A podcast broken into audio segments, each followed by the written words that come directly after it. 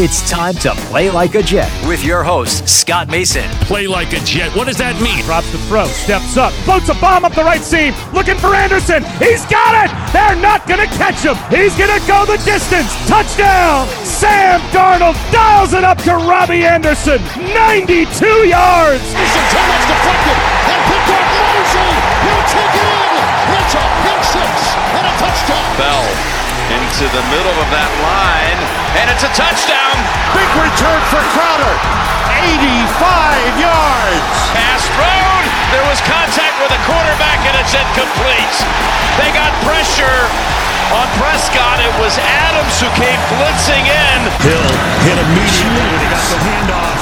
You know that's The Q-inator. oh my gosh. Listen, thank you. From the TOJ Digital Studios, this is Play Like a Jet. My name is Scott Mason. You can follow me on Twitter at Play Like a Jet One, and this is the Jets Dolphins rematch post game report. And for that, we bring in the owner, the operator, the lead reporter, the whole shebang over at JetsInsider.com. And of course, above all that, a very big deal, Mr. Chris Nimbley. Chris is stepping in for Matt Stipolkowski, who normally does the post game report. Usually it's Chris doing the pregame report and then Matt doing the post game report. But Matt was up super early today, so he had to get himself some rest. Glad that Chris could step in and bring his very big deal perspective to this victory edition, Chris. A cause for celebration. I know that it doesn't sound like it should be a big deal that a 4 and 8 team beat a 3 and 9 team, but when that 4 and 8 team lost to the 3 and 9 team the first time, and when that 4 and 8 team didn't have a division victory yet, this is kind of a big deal, especially for Adam Gase, because now he can at least say that he wasn't swept by the team that fired him. Yeah, it's definitely a big deal for Gase to get that win. Uh, don't let Matt fool you, though. He's just tuckered out from all the excitement of such a big Bard murder uh, of, a, of a football game. It just, you know, it just took, drained the energy out of all of us. I don't ever sleep anyway, so I'm uh, uh, already going to be awake no matter what. But uh, yeah, it was, you know, it was an interesting game because it seemed like they were in control the entire uh, for most of the game, and then uh, towards the end, and even with the you know the Dolphins moving the ball but having to settle for field goals every time, you could just feel like at the energy in the stadium. All of us reporters were looking at each other, going, "They're going to lose this game, aren't they?" And you could just feel everybody was waiting for it to happen and somehow, some way, they were going to end up losing. And then they had that last drive to come back and get the win. Uh, obviously, it's big for Gase not to lose, uh, not just to the Dolphins twice, but they would have been 0 and 5 in the division with the Bills still to go, po- quite possibly going winless in the division. So they at least got that. Um, and but it's it's good for the players. The players were excited. They were happy. They were feeling good and upbeat afterwards. So it it, it was closer than it needed to be. It really shouldn't have been that close, even with all the the injuries that the Jets were dealing with, especially in the secondary, and they had to deal with a couple more in the game. But it shouldn't have been that close. But it was that close. But they won, so that that's where we are. Chris, before we continue, I should say that we were both at the stadium, so we weren't able to hear the commentary on television. But I was told by several people, including Michael Nania, that Jay Feely was as bad as it gets. In fact, I believe he said, This guy is a complete dope, which is saying something because there are a lot of really bad color commentators. But apparently, among other things, Jay Feely was waxing poetic about how good James Burgess is because he's gotten some tackles, which is a pet peeve of mine because I hate people that judge how good a linebacker is based on the number of tackles. But it's also pet peeve of mine to see a color commentator who hasn't even attempted to do any homework. And if you're going to sit there and say that James Burgess has been good this season, then you clearly have done no homework. Yeah, the the comment I saw, I saw the same criticisms, the same complaints. It was all over the timeline. The comment that I heard, saw repeated a lot that really stuck out to me was about how Sam Darnold could really learn a thing or two from Ryan Fitzpatrick. Um, that that I Ryan Fitzpatrick is the wrong person for Sam to be looking at and learning from. Um, I'm not saying there's not some things in, that at, at his age, Ryan Fitzpatrick understands and knows better than Darnold. But the what you're trying to get out of Darnold, to coach out of him, to is a lot of what makes Ryan Fitzpatrick Ryan Fitzpatrick. So that is definitely not somebody I, I would encourage Sam to be watching and learning and emulating. Ryan Fitzpatrick had himself an interesting day, and we're going to get back to him. But first, let's talk about the Jets quarterback, Sam Darnold. This was a very uneven performance. I thought he left a lot of throws out there. There were a lot of throws that he could have made that he either didn't see or just chose not to make. He went for the home run far too often when he could have checked down or he could have thrown intermediate throws. He also had a couple of throws where he was lucky to not get intercepted. He did have that one interception too, where he was looking for Vincent Smith. From the stands, I couldn't tell exactly who was responsible, and it's hard to tell until you go back and watch the tape and get a better idea of what the route was and what they were trying to do. He did have some good throws. There were a couple to Robbie Anderson specifically. He wasn't helped by Demaryius Thomas dropping passes, but this felt like a step backwards even from last week. I know some people thought last week was a step backwards. I didn't necessarily think so. It wasn't as good as the previous three weeks, but he was still pretty good against the Bengals. He just didn't get a whole lot of help.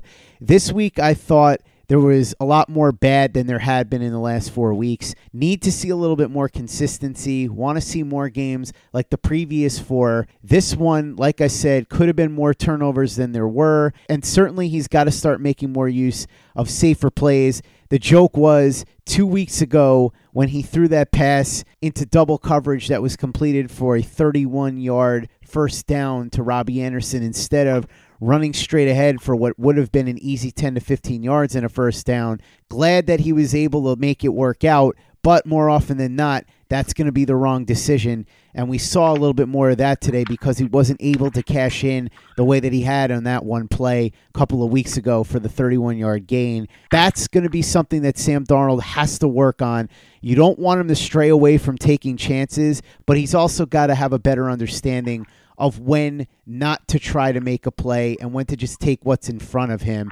not saying he needs to be Alex Smith, but he definitely needs to be better about recognizing what's there and he needs to be better about the intermediate passes and even the checkdowns. That continues to be a bit of a weakness, and we saw it clear as day today against the Dolphins. I thought he played great in the first half.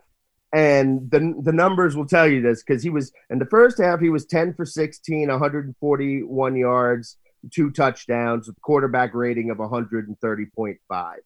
Um, 10 for 16 for 141 yards doesn't sound like super great, but then you also factor in that there was three drops uh, there too. Um, yeah, I thought he looked great in the first half. Uh, the second half, things really unraveled and fell apart.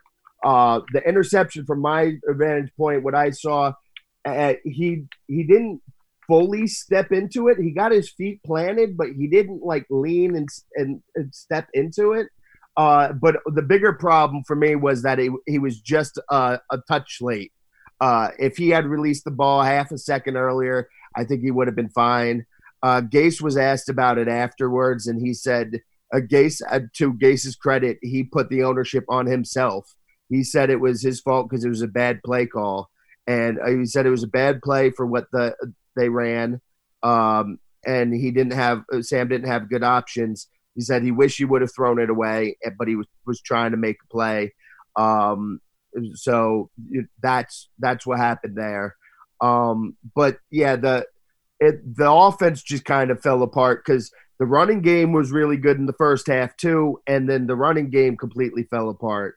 Um, yeah, so like I said, he was ten of sixteen in the first half, with three of those incompletions being dropped.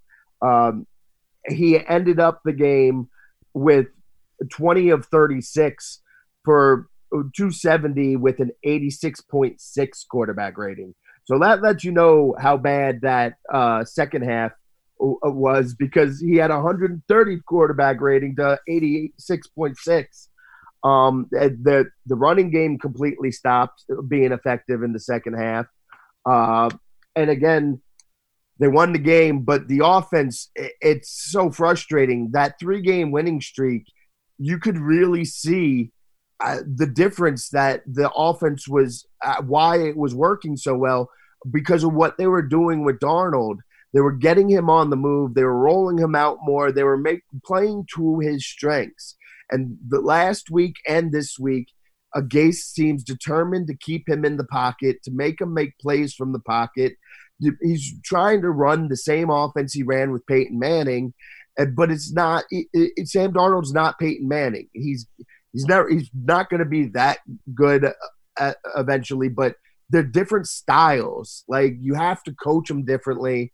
Uh, so there was a lot of frustration there. And again, those early drops really killed them too, because uh, Demaryius Thomas had two of them, Crowder had one of them. They could have probably had this game put away in the first half if those drops didn't happen. The injury to Ryan Griffin obviously hurt because we've seen how big he's been for Darnold over these last few weeks. Uh, but I still, the offensive line is still a problem. Uh, and the play calling is just, it's baffling. It's head scratching. It just doesn't make much sense. I actually thought the offensive line played fairly well, especially in pass protection yeah. today. And I do think that Darnold played a lot better in the first half, and that's part of what I meant by an uneven performance because he played pretty well in the first half, and then in the second half, there were a lot of the head scratching plays.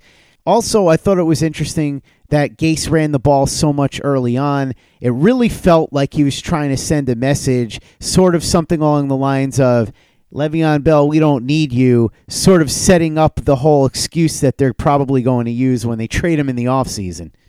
Yeah, I, I do agree with you about the offensive line first, that they look pretty decent today, but you also factor in that uh, the Dolphins, and they don't exactly have, uh, you know, some uh, ferocious pass rush to worry about there anymore. Uh, Cameron Wake is gone, so. Um, but yeah, I agree with you 100% about the running game and about it seemed like he was trying to prove a point about Bell. Uh, I tweeted that somebody asked me a question about it during the game, and I was just like, yeah, it, it feels like he's trying to prove it that they don't need him. Um, but we've talked about this before. And the way that this offense runs, the way that this offensive line because they're still hor- as bad as they are in pass protection. They are just as bad, if not worse, in run blocking too. Uh, they just cannot hold their blocks for long, and Bilal Powell is better suited because of his style. So uh, they were able to, even as you could tell that Gase was kind of forcing it at times.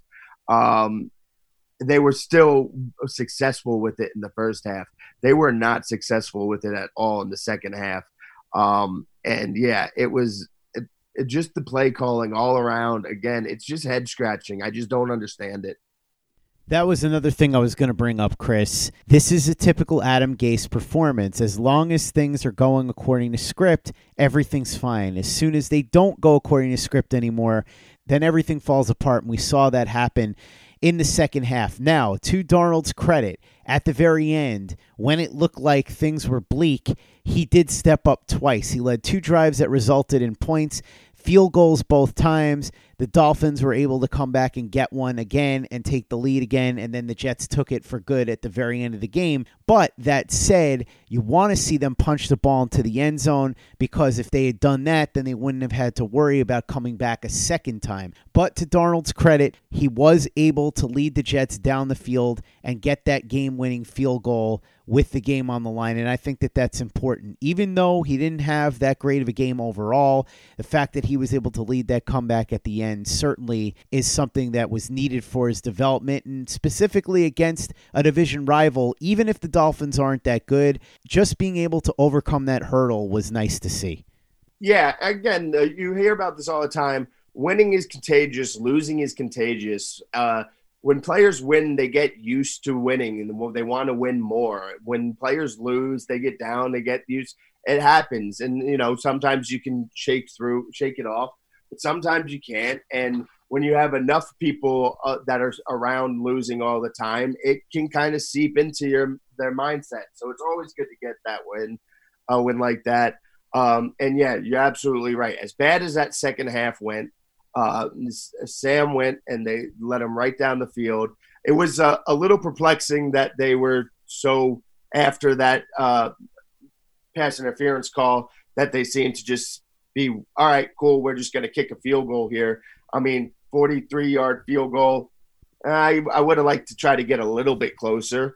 Also, uh, we shouldn't forget about the the fourth down call in the third quarter when they could have just kicked a field goal. But I like the decision to go for it on fourth. But the run up the middle when uh, against a stacked box with two middle linebackers that were clearly showing that they were going to blitz in the middle and they just ran it right at him. That didn't seem to make much sense. And I gave Gase credit before, but he was asked about it afterwards, and he said uh, he thought we had a good call.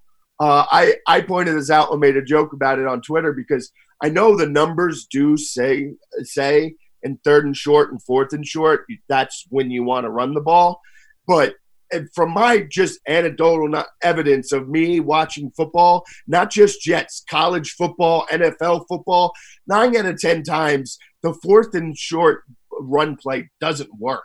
So I, I don't know. Uh, I must be missing. I just must have the luck to just watch all the ones that don't work and miss all the ones that do. But it seems that it doesn't work a lot. But I don't even have the problem so much with running it on that play, but running it right in the middle when it was very clearly set up for them to defend that didn't make the most sense. Um, but again, they got the win. The the players can feed off this, build off it. Um, you know, we talk about, and we're going to, uh, people will dismiss this win, and understandably so. I will dismiss it as well um, because it is just the Dolphins. Uh, but the players aren't going to. A win's a win to them. They're going to feel good about this. Uh, they're going to look now. Unfortunately for them, they got not only do they have a short week, but they have to go on the road and play probably the best team in the NFL at this point. So that they're probably going to get a nice uh, smack down to reality, a little bit of humbling in just a couple of days. But it's still good for them to get this, get these wins, and get this feeling. And you know, build some confidence. And it's great for Sam that he can have such an up and down game and then come into the uh, the last drive and just say, "All right, let's do this." and go in and lead them to the, the game winning field goal. That's that's huge for Sam's confidence. They definitely were helped by a DPI that got called on replay they had reviewed it to make sure that it was a defensive pass interference when it hadn't been called initially, and they gave it to the Jets with 42 seconds left, which put the Jets back in field goal range after Chris Darnold had gotten sacked to take them out of field goal range. So again, it's good that he led that drive, but he's got to have better field awareness there. You cannot take a sack and let the team get taken out of field goal range in a spot like that. Thankfully, they got that penalty call. That was good. The call that you were talking about with Gase on the fourth and one, that was definitely questionable. I didn't hate going for it on fourth down. I understand it. Show a little guts. You can trust your offense to get you that one yard, but the play call was really iffy. And the fact that they didn't get it almost cost them the game. But as we said, in the end, they were able to get that last field goal to get the win. I want to talk a little bit about the defense, Chris. This was the very definition of bend but don't break because they tried eight field goals, seven of them in the red zone. They made seven field goals, zero times were they allowed into the end zone.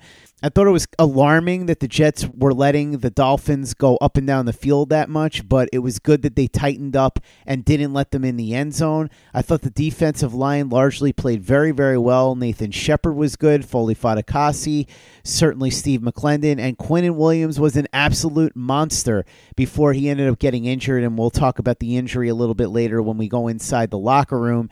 I thought that Blessuan Austin played pretty well. He wasn't as good as he had been the previous couple of weeks, but he covered reasonably well, other than that one penalty that was a little bit questionable on the pass interference. And I also thought that he tackled pretty well. Another rough game for Marcus Maye, who's really been struggling. The inside linebackers, once again, being the third stringers that they actually are, they did not play very well. Nate Hairston had an interception, but he had some bad moments in there too, including a terrible missed tackle. So, overall, the strength of this defense continued to be the defensive line.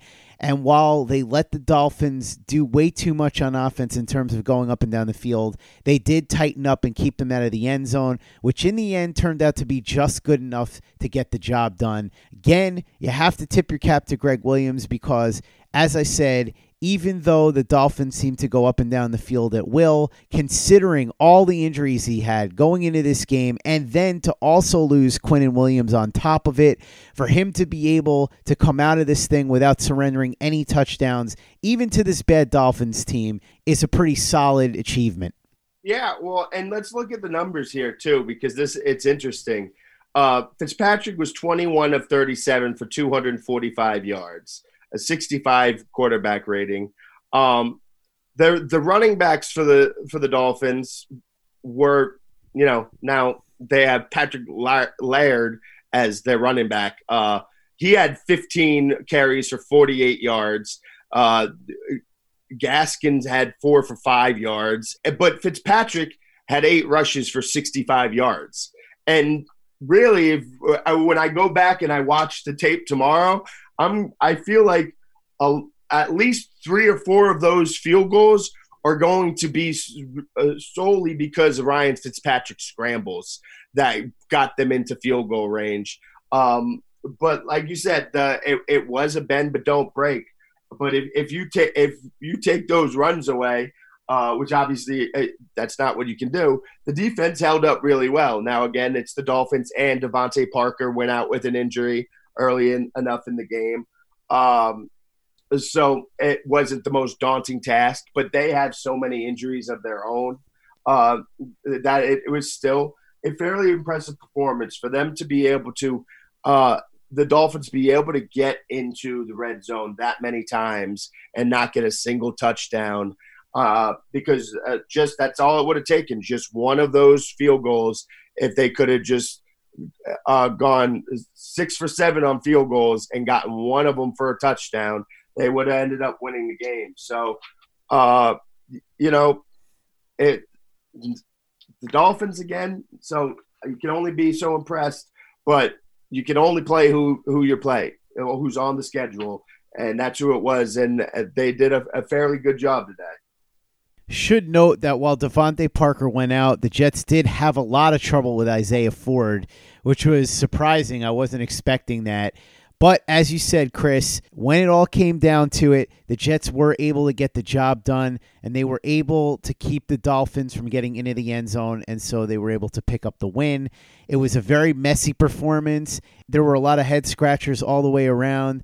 And there were many times when it just looked like this was going to be a repeat of week one against the Bills, where the Jets had the opportunity to pull away a bunch of times and just never did it. The same thing happened here with the Dolphins, but unlike the Bills game, the Jets were able to come back in the end and get that field goal when they needed it. So a big 22 to 21 win here for the Jets, who move to 5 and 8. Chris, one other thing I wanted to bring up here, by the way, the penalties there were a lot fewer penalties this week. That's definitely a good sign. Yeah, it was a good sign. Now they still had some, uh, you know, they had uh, Quinnen had that unfortunate face mask at the beginning. Mm-hmm. Uh, that sometimes happens when you get in the backfield that early. Uh, he, he got in there a little too quick, and they, he reached up to get him, got the face mask. Uh, there was the other uh, roughing the passer penalty. I believe it was on Shepherd.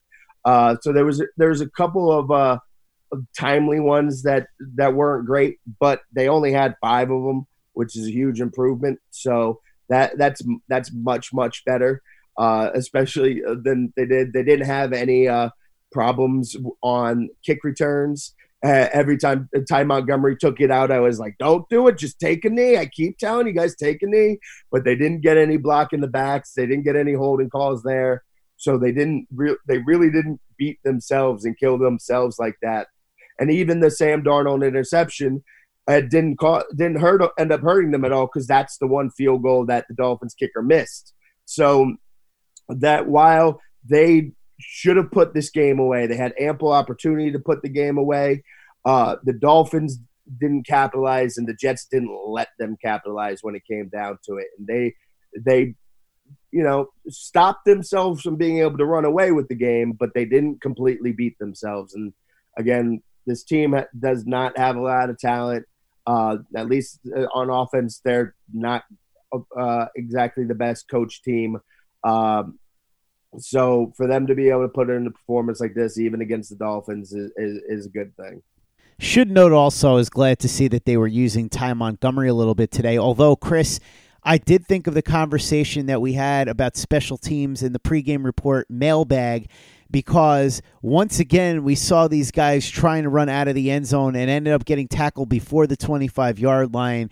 It just reinforces what you were saying. There's far more of a chance that you're going to mess something up than that you're going to break a big run unless you're a special returner like a Leon Washington or Justin Miller or somebody like that it's probably best that you think about taking a knee in the end zone and just taking the ball at the 25 yard line. There's also the possibility on punts. Obviously, we saw one today where somebody dropped a punt on the Dolphins, but it easily could have been on the Jets. A muff punt happens all the time. So I was thinking about that as I was watching special teams, Chris. Perhaps that's something that Brant Boyer should think about the rest of the way. Just telling these guys to take a knee in the end zone and fair catch it a little bit more when it comes to punts yeah, uh, I, I will die on this hill. And again, like if you go through the the whole game playing it like that, and then you know the Dolphins kick that field goal at the end to take the lead, and you want to go ahead and take a shot and try to run it out on that last kickoff, all right, go for that, sure. And those types of moments, go ahead and try to, hit the home run.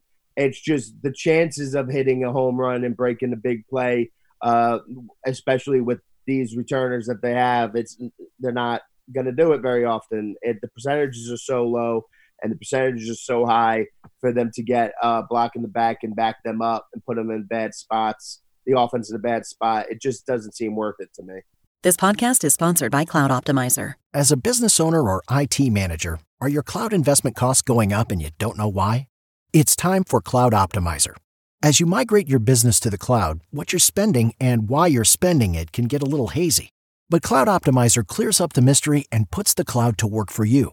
Cloud Optimizer starts by analyzing usage patterns, right sizing resources, leveraging discounts you may not be aware of, implementing automation, and much more. And by reducing unnecessary expenses and maximizing performance, Cloud Optimizer guarantees you a savings of five times what you spend for their service. As you utilize cloud based services more and more, you don't have to lose sight or control of your spend. You can stay agile, streamline your costs, and optimize your performance Plus, save significant money with Cloud Optimizer. Make the cloud work for you with Cloud Optimizer. Get a free assessment and find out how much you can save by going to cloudoptimizer.com. Go to cloudoptimizer.com for your free assessment. That's cloudoptimizer.com. Play like a Jet. Play like a Jet. Chris, let's go inside the locker room now and we'll start with Adam Gase. What did the coach have to say? Well, like I, I, I said before, he talked about um, he I give him a little credit. He did put that interception, at least shared blame with uh, Darnold. He was uh, talked about the defense, uh, how impressed he was with them not uh, allowing a touchdown in the red zone. He, he voiced his support and his confidence in Sam Ficken. He he he. Why was his confidence so high in uh, in Sam Ficken because he's our kicker. I don't know. If he's our kicker, I expect him to make it. I respect it. I, I like that answer. It's it's not very informative, but that's that's all you need to say, really. Uh, there was also a lot of talk about uh, Le'Veon Bell, uh, about him having the flu when they knew he was going, uh, not going to be able to play. Le'Veon wasn't allowed to be with the team today or warm up walkthroughs or anything because uh, because of the flu. He didn't, they didn't want him getting anybody sick. Um, and then he talked about Robbie Anderson, about uh, how he's been playing recently. And Robbie had a great game. Uh, you know, he's uh, these last stretch of games, he's the only one out there getting open. He's the only one making plays and doing work. Uh, he, he has had a, a really good stretch here. Uh, if this line can protect better and give them more time – Sam and Robbie can can really do a lot of damage, especially if you can get a CeeDee Lamb or a, a Jerry Jeudy in the draft, or just not even one of those guys. You can find another guy in the second or third and uh, really help them out. Uh, but yeah, Gase's quote was he's been super aggressive with the ball, not waiting on it, going to get it. Uh, in a couple of those drives where we didn't get it going, they're playing a ton of man and he could hear uh, Robbie saying, "You've got to get me the ball here pretty soon." Uh, Rob, Robbie's starting to speak out a little bit more. Uh, you know, he's he's been great uh, in the locker room. He's been playing his role. He handled everything with the trade rumors great, and uh, but he's, he's speaking up, saying you got to get me involved, and they got him involved, and there's no way they win this game without Robbie Anderson. Nice to see Robbie stepping up, although it's weird. As Robbie Anderson has played better, it seems like Jamison Crowder has become much less of a factor in the offense. Yeah, it's uh, kind of it's really weird. I mean, I know he had that one drop, um, but he's just not getting targeted, uh, and it's. I'm gonna have I'm gonna have to when I rewatch tomorrow. I'm gonna have to look closely, see how covered he was. Um, is is it to do with the play calling? Is it just plays that are called for him just aren't working? I don't know. I'm gonna have to dive into this, but it is super weird, especially because of the type of receiver Crowder is. Uh, he's he's not the type of receiver that you ever expect to get a low amount of uh, completions. Uh, he might not get a whole lot of yards with them. They he might get eight catches for like you know six yards a catch, and he might not be able to break one during that game. But for him not get a whole, a whole bunch of targets and, and catches, it, it just seems weird. It doesn't make much sense. I'm going to have to pay close attention when I go through and, and watch the tape tomorrow. Did Gase say anything about the injuries? Yeah, uh, uh, not much. He's Ryan Griffin had an ankle injury. Quinnen Williams a neck. They, you know, they said it's a burner. Which, by the way, you got to ask the doctor guy. I, I don't know. When did we start calling stingers burners? Because I've been hearing this a lot over the past couple weeks to a month. They changed it to burners. It used to be a stinger. I don't know what's going on here. Um, Kyron Brown went out with a quad, and then Bilal Powell went out with an ankle. Uh, Gase said if the game would have been any longer, he's not sure if Bilal would have come back in. Uh, but that's really all he had for us on the injuries. We'll get more of them, more information from him tomorrow uh, on the conference call. I will definitely ask Dr. Stoller on next week's injury report all about when we decided to start calling stingers burners because now I'm interested to hear about that as well. Did you get a chance to talk to any of the players in the locker room after the game, Chris? Uh, yeah, gotta talk to uh, talk to uh, Sam, of course. Sam was excited, happy. Uh, well, actually, we talked to two Sams because we talked to Sam Ficken uh, and Sam Darnold. Uh, Sam Sam Ficken was very pleased with himself, but you know, of course, you don't expect him to give any any huge juicy quotes. Um, Sam was kind of hard of, on himself. Uh, or I'm sorry, now I'm talking about the quarterback. Sam Sam Darnold was kind of hard of himself for the second half, but he was proud of the way that they rallied back on that last drive. Um, and he was he was very very uh, happy with Robbie Anderson, just talking about how he's been awesome the whole season. Uh, so he he talked a little bit. Robbie came out. Robbie had Robbie had a nice nice big shiny uh, chain after the game. It's feeling really good. Um, Marcus Maye talked. Uh, the the locker room uh, uh cleared out pretty cl- quickly today, though.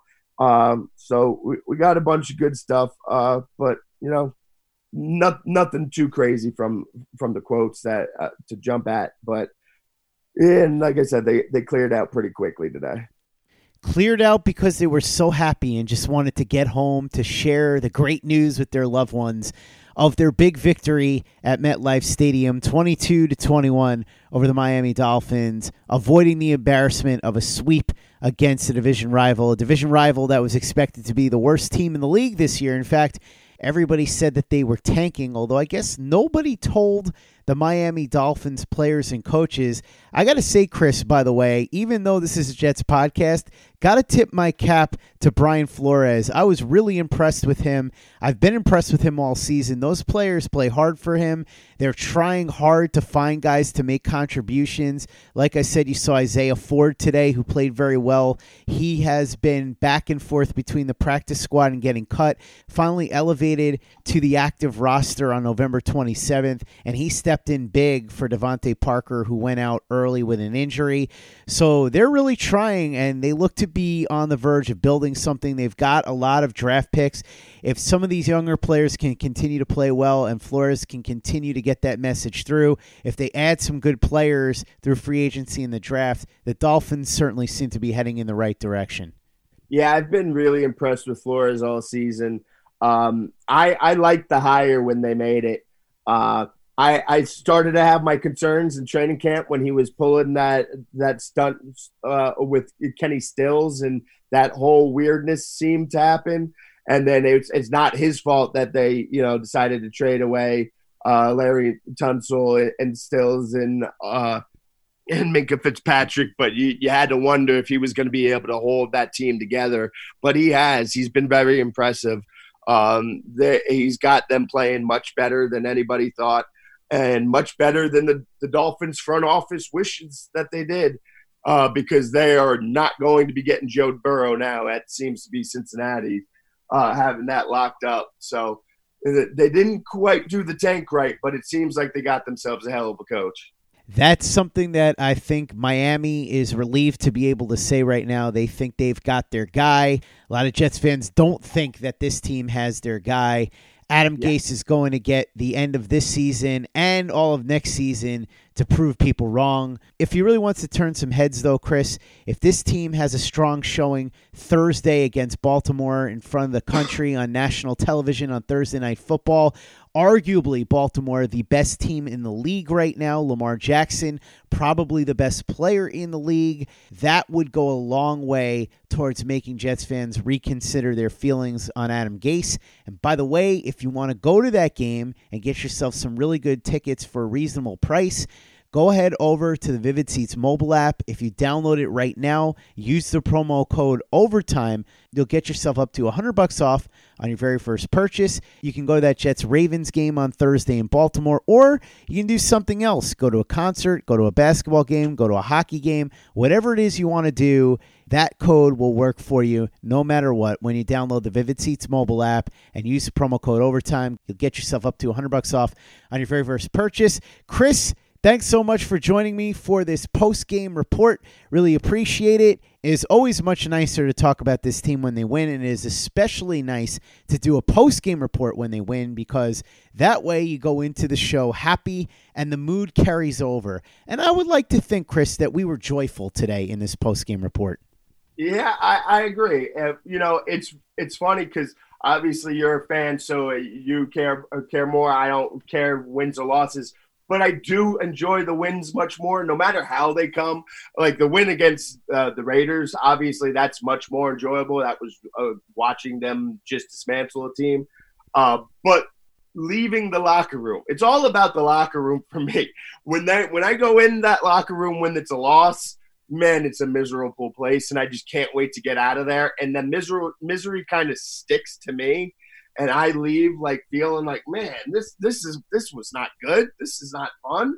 Um, and then after a win and after the more jovial, more energetic, upbeat locker room, I'm I'm pumping my music a little louder on the way home. It, it just rubs off on me. So uh, I'll get let me give a, a quick little early preview of the game. Remember what I told you before about Ryan Fitzpatrick, eight carries for 65 or for 65 yards, eight yards to carry yeah, they're going to have to do better than that uh, on Thursday night against Lamar Jackson. that should go without saying. And Chris, I know you're not a fan, but still, I know you are a fan of covering good football. So whenever the team you're covering plays well, you are happy as a football fan and somebody who covers the sport. So hopefully, they at least give you something worth smiling about on Thursday against the Baltimore Ravens. Going to be a tough test because it's on the road against arguably the best team in the NFL, but we will talk about that later in the week. In the meantime, plenty of stuff for you to check out over at jetsinsider.com. Chris, why don't you go ahead and let us know what people have in store for them when they log on over there? Yeah, I got my the game article up right now. Uh, and then tomorrow morning, I'm going to watch the game, like I said, and I'll post a, a, game balls article, give out game balls for the players who, who played the best during the game. I'll have some more stuff going through in the week. Probably going to uh, get my article during this week up about uh, players that they need to uh, to re-sign and ex- or try to extend in the off season, and then we'll have we'll have a bunch more gearing up. The season's closing down, man. It's it's crazy how it's almost over. It does does not seem like that long ago. I was sitting there in training camp, wait, just ready for that to be over. But now all of a sudden the season's almost over. So we're gonna start kicking it into high gear on this off season. um, all the off-season content real soon. And then uh, tomorrow, uh, Michael Nania will also have his stats update package article for us too as well. So there will be plenty of plenty of new stuff up at Jets Insider for you guys. Go ahead and follow Chris on Twitter at cnimbly and at Jets Insider. Read his very big deal work over at jetsinsider.com, where you can also read the work of Michael Nania. And for the latest and greatest in New York Jets podcasts, you know where to go. It's Turn on the Jets Digital and turnonthejets.com.